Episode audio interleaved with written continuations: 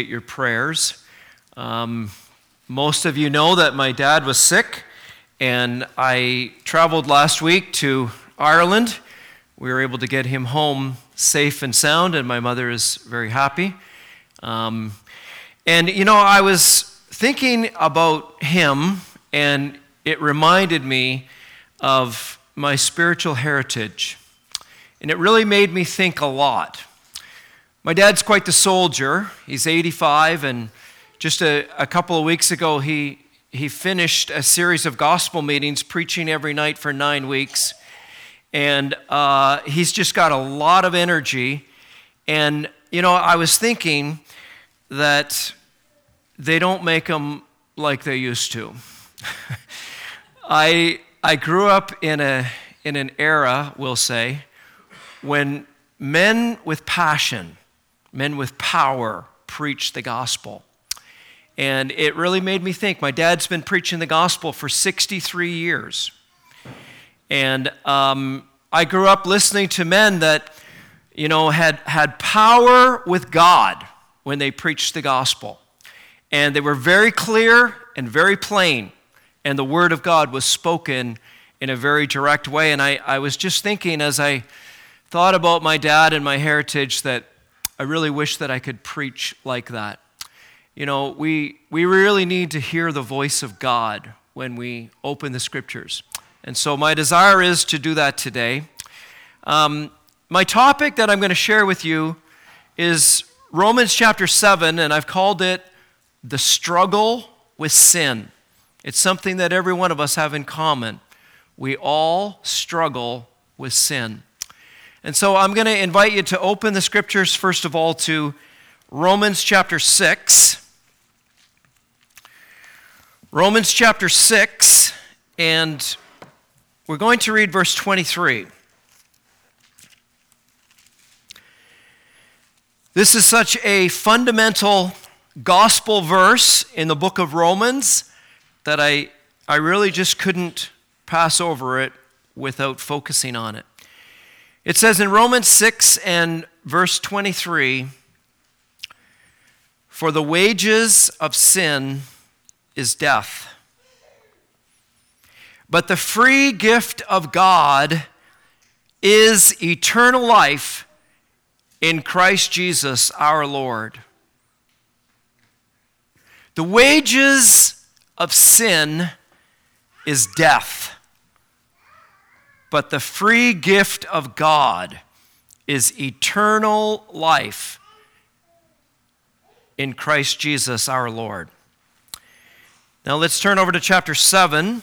We're going to read at verse fourteen. We're going to read Romans seven, verse fourteen to twenty-five. And this really is the struggle of sin. Paul says, "For we know that the law is spiritual, but I am of the flesh, sold under sin. For I do not understand my own actions. For I do not do what I want, but I do the very thing I hate."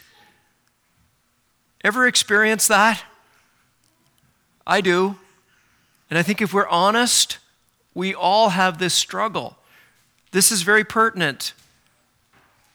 "Now, if I do what I do not want, I agree with the law that it is good. So now it is no longer I who do it, but sin that dwells within me. For I know that nothing good dwells in me, that is in my flesh. For I have the desire to do what is right, but not the ability to carry it out. For I do not do the good I want, but the evil I do not want is what I keep on doing. Now, if I do what I do not want, it is no longer I who do it, but sin that dwells within me. So I find it to be a law that when I want to do right, evil lies close at hand. For I delight in the law of God in my inner being, but I see in my members another law, waging war against the law of my mind and making me captive to the law of sin that dwells in my members." And then he says, "O wretched man that I am, who will deliver me from this body of death? Thanks be to God through Jesus Christ our Lord. So then I myself serve the law of God with my mind, but with my flesh I serve the law of sin." Now, we can't stop reading there. We have to go to chapter eight and verse one. "There is therefore now no condemnation for those who are in Christ Jesus. For the law of the Spirit of life has set you free in Christ Jesus from the law of sin and death." The law of the Spirit of life has set you free in Christ Jesus from the law of sin and death. Now, I've been doing a study on the book of Romans, and Romans is a book of doctrine. Probably one of the most fundamental books in your Bible concerning the doctrine of the gospel. And as we've progressed through these chapters, a number of things that we've learned. Let me summarize them for you. Number one, righteousness comes from God alone, not from within us. There is nothing that any one of us could do to produce our own righteousness before God. That's number one. Number two, all humanity is guilty and condemned, each for our own sin. The Bible says in Romans chapter three and verse twenty that every mouth should be stopped and all the world stand guilty before God. That's a, that's a very humiliating position to actually be in. But it's very true. That's what the Bible teaches. All humanity is guilty, condemned already. Now, here's the truth of the book of Romans. God justifies guilty sinners. That's amazing. Yes, condemned sinners that are guilty before God. They can be made right. They can be justified. And it is by grace alone, which means it's undeserved. And it is through faith alone that a person is justified. Nothing that we can do to add to it. It is the acceptance of a gift from God by believing in Jesus Christ. And this gift that is offered is all on the grounds of the work of Jesus Christ on the cross, not on any other ground. It is because of the death, burial, and resurrection of Jesus Christ that God can offer forgiveness of sins. Now, here's something else that the book of Romans teaches us. All humanity is responsible. We are without excuse. We are responsible before God.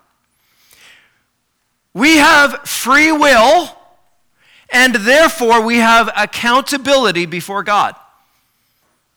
You can choose to continue your life in sin, or you can accept God's free gift of salvation and have everlasting life. And so, I want to focus on this beautiful gospel verse here for a moment. The wages of sin is death, but the free gift of God The free gift of God is eternal life through Jesus Christ our Lord. You could say that this verse is a summary statement of the book of Romans. We are all guilty.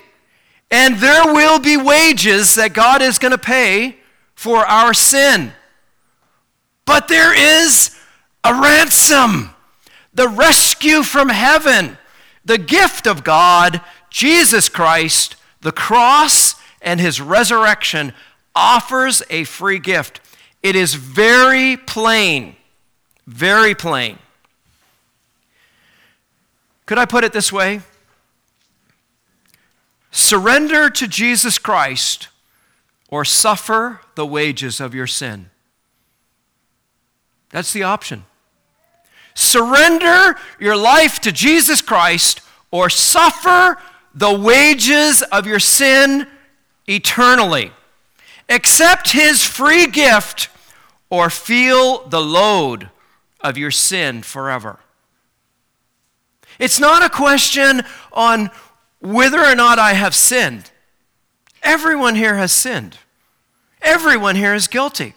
We have all broken God's law, and we, we fall short of the standard of the glory of God. But the good news of the gospel is all your sin can be forgiven. You can be washed, just like we were singing today. There is a place where mercy reigns and never dies, where streams of grace flow deep and wide. It is the blood of Jesus Christ, God's Son, that cleanses us from all sin. There is enough power in the blood of Jesus Christ to cleanse every sin that has ever been committed in all the history of humanity. I believe that with all my heart. The blood of Jesus Christ, God's Son, cleanses us from all sin. But could I say this very, very passionately? I'd like to say this to every one of you. Don't miss this gift. You know, I believe that there are people that go to churches every week, and they're religious. And they really don't have a relationship with God. They're basically going through the motions, and they have never stopped to repent of their sin and put their faith in Jesus Christ alone. And they think they're okay. But they're going to die in their sins, and they're going to experience the judgment of God forever. And I am pleading with everyone in this church that sits here and hears the word of God. Repent of your sin and put your faith in Jesus Christ alone. You cannot afford to miss this gift. Because if you miss it, the moment you die, you will suffer the vengeance of the wrath of God in a place called hell forever and ever. And that's very clear and very plain in Scripture. And because we love you and want to reach out to you with compassion, there's people that need to wake up, and they need to realize that the wrath of God is hovering over their head. That's what it says in John chapter three and verse thirty-six. He that believeth on the Son has everlasting life. He that does not believe on the Son shall not see life, but the wrath of God abides on them. It's a very precarious place to be in.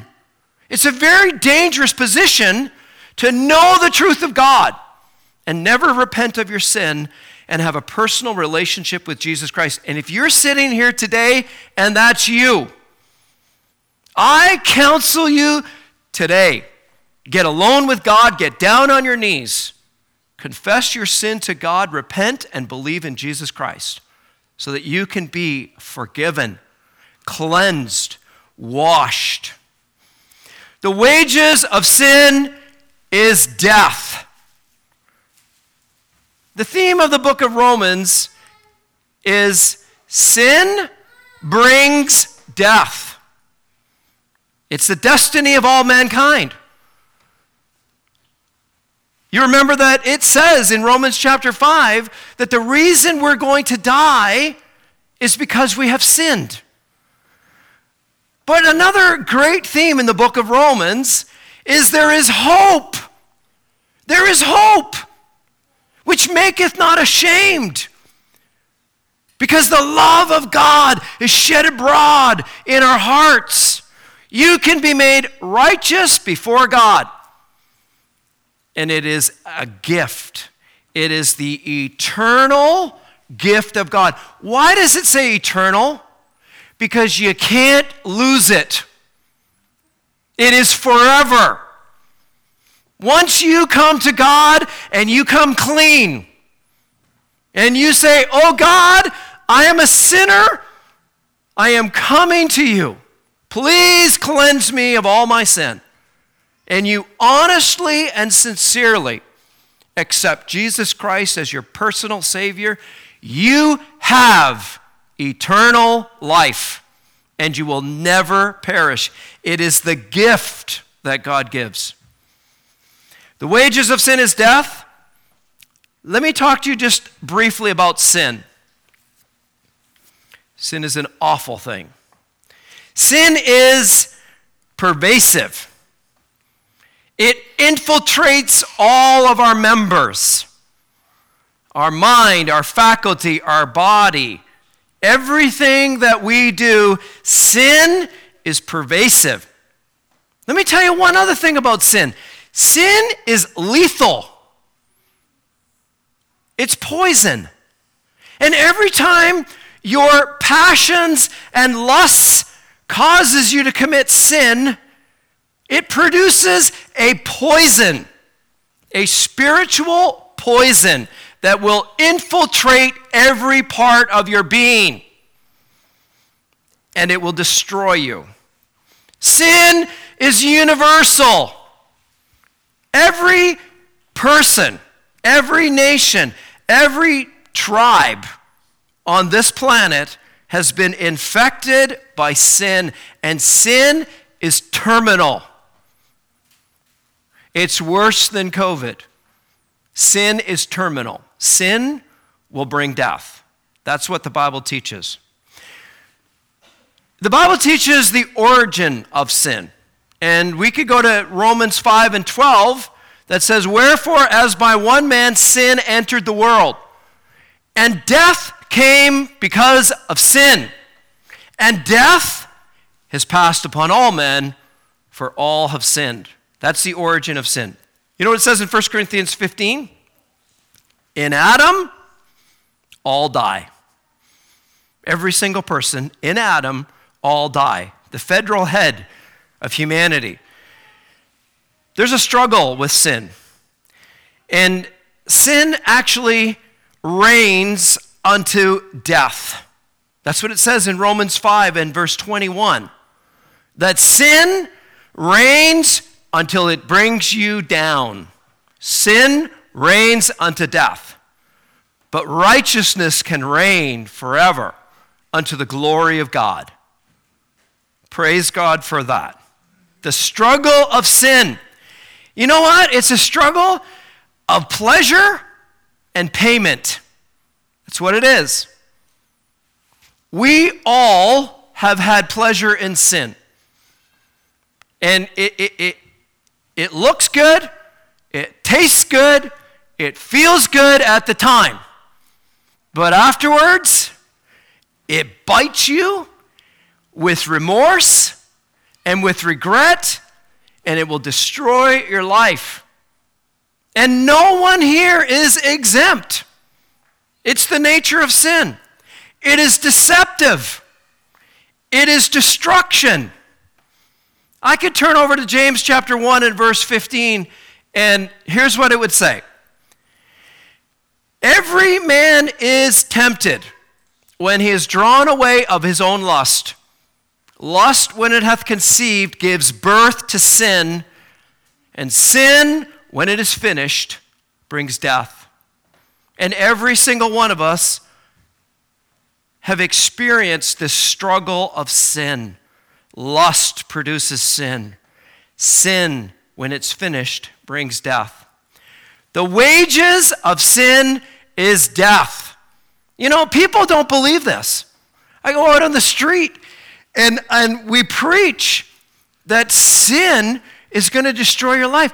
And like Warren knows, people walk up and down the streets and they, they are so proud of their sin. And they flaunt it like it's awesome. Could you imagine what these people are going to feel like when they hit the pillar of death and they wake up in hell and they have their faculty and they remember all the times that they flaunted their sin? And now they will be suffering the wages of their sin. Let me get off that and get onto something very positive. The free gift of God is eternal life through Jesus Christ our Lord. That is the power of the gospel. So check this out. The wages of sin is death. Romans is a book that's very black and white. There's not a whole lot of gray in it. So on this side of the verse, sin and death is what comes to every human being unless you accept the free gift of God. How much you got to pay for it? It's free. Free. What do you got to do to earn it? It's free. You can't earn it. It's a gift. You don't deserve it. I don't deserve it. It's by grace. But it is offered to whosoever will. Are you a whosoever? The Bible closes with this amazing verse. And the Spirit and the bride say, come. And let him that heareth say, come. And let him that is athirst, come. Let him take the water of life freely. This gift of God is free to you. Cost God his son. Cost God everything, but it is free to you. And it comes because of the cross. You know, there is no greater theme in the Bible than the cross of Jesus Christ. It's God's answer to sin. It is the place where mercy reigns. You don't deserve it. It's the place that grace flows deep and wide. It is a place that you can come today and every day and afresh enjoy the virtues of the precious blood of Christ. Have you sinned against God? I know you have. So have I. We've all sinned against God. Are you washed in the blood of the Lamb? I love that song. We sing it every Friday night. Have you been to Jesus for the cleansing power? Are you washed in the blood of the Lamb? There's nothing that can take away your sin other than the precious blood of Christ. It is a gift. There are two scriptures that say very clearly that a man is not justified by works. Romans chapter three and verse twenty. You can read it. It says, we conclude that a man or a person is not justified by works. Galatians chapter two and verse sixteen, it says again that a man is not justified by the works of the law. So this, this amazing gift that God has for every single person is absolutely free, but it cost God his well-beloved Son who suffered on the cross for your sins and for mine. This is a tremendous cost. And you know what? We mentioned some beautiful thoughts this morning at the Lord's Supper. And one thought that came up was the atonement. I love that thought that David shared with us about pitch. I never knew that. That root word of pitch is connected to the root word of atonement. And those of us who have been washed in the blood of the Lamb, we are covered, completely covered. We are sealed. We have security. We have an ark of safety. It is Jesus Christ. There's nothing more beautiful than that. This work that Jesus did on the cross, let me tell you, it is once for all time. It will never have to be repeated. And the holy, righteous claims of God that would have put me in hell and the lake of fire forever was exhausted on the Lord Jesus Christ. He bore my burden at Calvary. He was punished for my sin. He paid the ransom price so I could be delivered. I was thinking about my heritage again, and there, there, there's this gospel hymn book. It's a beautiful hymn book, and there's great truth in this. I sat down and I was reading this. Let me share with you a hymn that the words of this hymn are, they're, they're so vital to understanding this truth. Here's what it says. Settled forever. Sin's tremendous claim. Glory to Jesus. Blessed be his name. No part way measures does his grace provide. Finished the work was when the Savior died. Settled forever. Sin's tremendous claim. Glory to Jesus. Blessed be his name. And then the second verse says this. Settled forever, fear not then to trust your soul upon him, even as you must. On Calvary's cross, the claims of God were met. Settled forever, all my grievous debt. Could I ask everyone here today, have you settled the sin question in your life? Have you been to Calvary by faith? Have you trusted Jesus Christ? This is the best gift that anyone could ever have. And if you miss it, you are going to miss out for eternity. This is tremendous truth. So as we go to chapter seven, I want to talk a little bit about this struggle that we all have with sin. You know, it's surprising to a lot of people that after they actually are converted, they still struggle with sin. Uh, maybe that's not surprising to you. But if you're a new Christian and you've recently come to Jesus Christ and you, you've accepted his gift of salvation, all your troubles don't go away. You are delivered forever from the penalty of your sin, but you will still struggle with sin. And so I think that's one of the reasons that Paul wrote this passage in Romans chapter seven. And there's great teaching here. And so I just want to highlight some of the things that Paul has said. Well, number one, we as believers are not under the law. That's what he says. We are not under the law, but we are under grace. So what does that mean?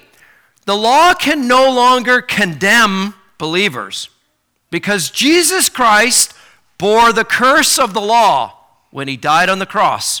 And he bore it for you, and he bore it for me. So the law no longer condemns us. However, it does convict us because on our conscience, the law says, thou shalt not lie. Thou shalt not commit adultery. Thou shalt not steal. And when we actually do these things, it triggers a conscience within us and it convicts us. The law will convict us, but it will never deliver us. It's just going to condemn us. We are under grace, and Jesus Christ has paid the debt of our sin, and so we are free from the penalty of sin, but we are still convicted by the law. The law was designed to be our schoolmaster to actually lead us to Christ. And so when Christ came, he suffered the curse of the law on behalf of all of us, and we are free from the penalty of the law, but we still struggle with this propensity to sin. Believers who walk in the power of the Spirit can overcome sin. And you know what? Um, in the book of Romans, there's two words for servant. And if you if you look at these two words, I don't really know anything about Greek, but like David said this morning, I've benefited from scholars. And if you look at these two words, one word is a servant that is obligated. They are sold under sin and they are obligated. Another word for servant is a bond slave, and that is one who is willing to serve. And so the truth of the Bible is this: you will either serve sin with an obligation, and you'll be a servant and a slave to sin, or you will surrender your life to Jesus Christ, and you will be a willing bond slave of Jesus Christ. So who are you serving? You serving sin, or are you serving Jesus Christ? Because those are only our options. There's no middle ground. And so the truth that I learned from this is, if me as a believer, if I'm not abiding in Jesus Christ, and if I'm not close to the Lord walking in the Spirit, I'm going to sin. Because there's no other choice. There's no neutral ground. You're either a servant of sin or a bond slave to Jesus Christ. And the gospel redeems us from that bondage, and we surrender our life to Jesus Christ. But in order for us to have power over sin, we must walk in the Spirit. We must submit to the Word of God and the Holy Spirit. There's an allegory in this chapter. And really, it's not about divorce and remarriage. If you look at the first four or five verses of Romans chapter seven, it's a picture, it's an illustration, it's an allegory. And what Paul is teaching from Romans chapter seven is we are divorced from the law and we are married to Jesus Christ. We are no longer under the obligation of the law because we are divorced from the law. We are married to Jesus Christ. We are united to Jesus Christ. And so, just read verse six for a second. Romans seven and verse six. But now we are released from the law, having died to that which held us captive, so we can serve in the new way of the Spirit and not the old way of the letter or the written code. We, we are not obligated to a law that binds us. We are free from that, and we are free to walk in Jesus Christ. The next thing that this chapter teaches is that the law, it exposes our sin, and it also, it deceives us. You know, there's the deception that many people fall into. Here's the deception that many people fall into. They think that if they try their hardest and they they they live a very good life and they try to keep the law, they expect that that will make them right with God. A lot of people think that. One of the tracts that we give out says, "Are you a good person?" Everybody says they're a good person. Everybody says, "Well, you know, I do the best I can. I've, I've never killed anyone." That's what people say. Um, I've never committed adultery. Um, you know, I'm not really a bad person. I'm not as bad as that person or this person or this person. But really what this passage is teaching is that the law exposes our sin. There's different volumes of sin, you might say, but the law exposes our sin, and it shows us that we cannot keep that standard. So a lot of people are surprised by this because they, they try to live the very best life that they can, and yet they still commit sin. And so when you believe in Jesus Christ, he gives you the power of the Holy Spirit, but you still will struggle with sin. Verse fourteen to verse twenty-five is very, very descriptive. And, and it articulates a battle, a war that's being waged in the apostle's mind. You know, people would say, well, this can't be the Apostle Paul. He, he, he didn't struggle with sin. I believe this is the Apostle Paul talking about his own experience. And I think that if every one of us are truly honest, we all will struggle with sin. This passage describes believers that are in conflict with sin. And, you know, one thing that Paul said is super interesting. You remember the verse that Paul said? I think it's in Corinthians. He said, I die daily. I die daily. How am I going to live this Christian life? I need to die. How do I die? I need to die in Jesus Christ. And the truth of a victorious Christian life is Galatians two and twenty. To actually see yourself as having been crucified with Jesus Christ. I am crucified with Christ.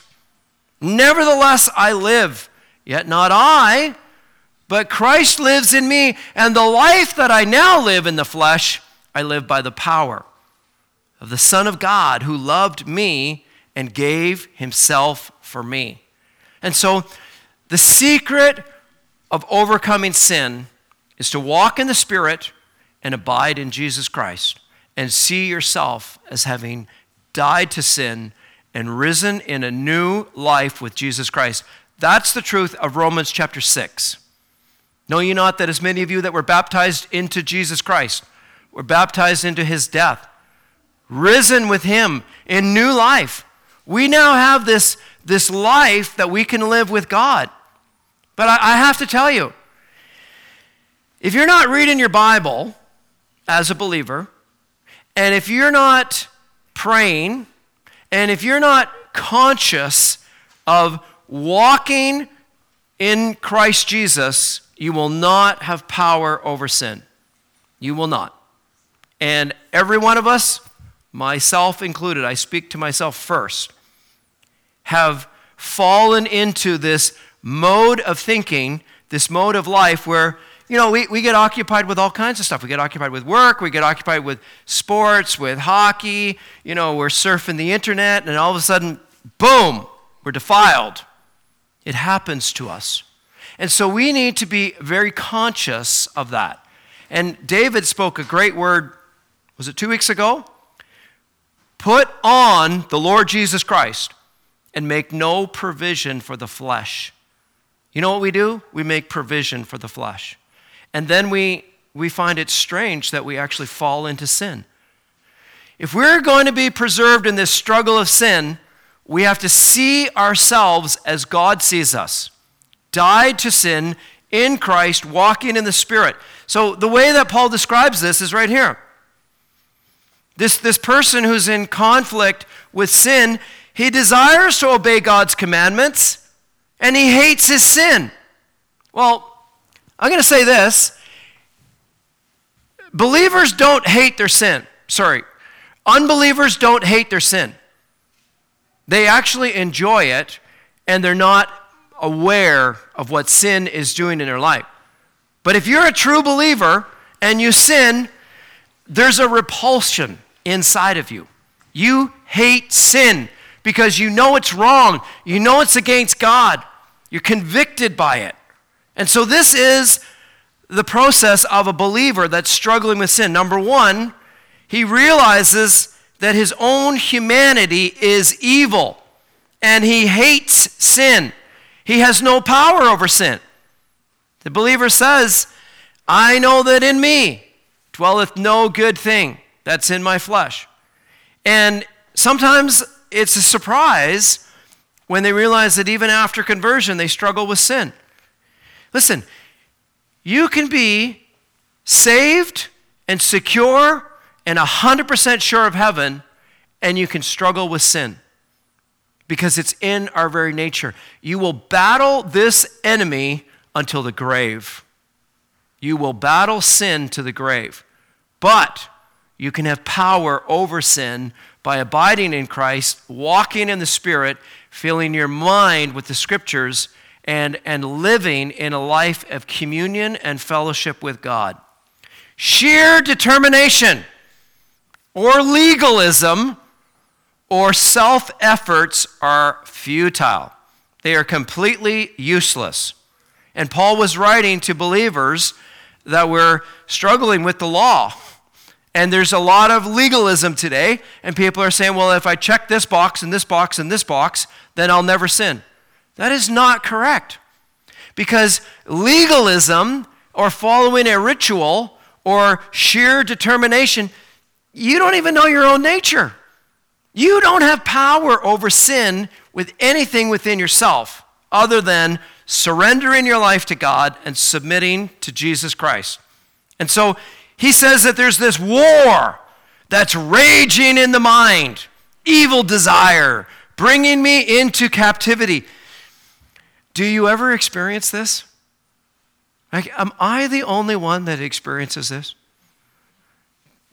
We all struggle with this battle because of the flesh, but we need to get in the right headspace. We need to focus on the right things, and then we will overcome sin. And so he, he rounds up the end of this passage with frustration and lament, and he cries out, "Oh, wretched man that I am! Who shall deliver me from this body of death?" That's a really interesting verse. So expositors say that Paul, in his mind, had a visual of one of a common practice that Rome used to have when somebody murdered someone and they got their, their death sentence. They would literally take a corpse, the one that they killed, and they would chain it to that person that was alive. And they had to walk around with this corpse until eventually it corrupted that person and they both died. What a visual of a spiritual battle. Listen, God has given us the victory, and the victory is in Jesus Christ. And the power of living a life over sin is walking in the Spirit, reading the Word of God, filling your mind with the right things so that you can overcome this, this wretched man. You know that um, the word deliver actually in the Greek is, um, it has the connotation of being rescued from the battlefield. Okay, we're in a battle. And, and Jesus Christ has rescued us from that battlefield. And it's, it's a thought of pulling a wounded comrade out of the battle of danger and bringing them back and giving them treatment so that they can be healed. So if you've experienced sin in your life, there's good news for you. Jesus Christ is the healer. Jesus Christ is the rescuer. Jesus Christ is able to deliver you and give you power over sin, and it comes by abiding in him. Daily surrender yourself to Jesus Christ. Fill your mind with Scripture. Visualize yourself as being crucified with Jesus Christ and dead to sin and alive to him in a new life, walking in the Spirit. So my um, last slide that I want to share with you is this. It is the power of the cross that has broken and destroyed the power of sin. The gift that God has for you is forgiveness, and it is eternal. It's something that will never, ever end. Forgiveness from the penalty of sin and freedom from the power of sin. When we get into Romans chapter eight, there's such a positive, triumphant note. And it says this: there is therefore now no condemnation to those who are in Christ Jesus. There's no condemnation. We sung that. Boldly I approach your throne, blameless. Now I'm running home. When condemnation grips my heart, What do I do? I go to the cross. I go to Jesus Christ to experience afresh the forgiveness.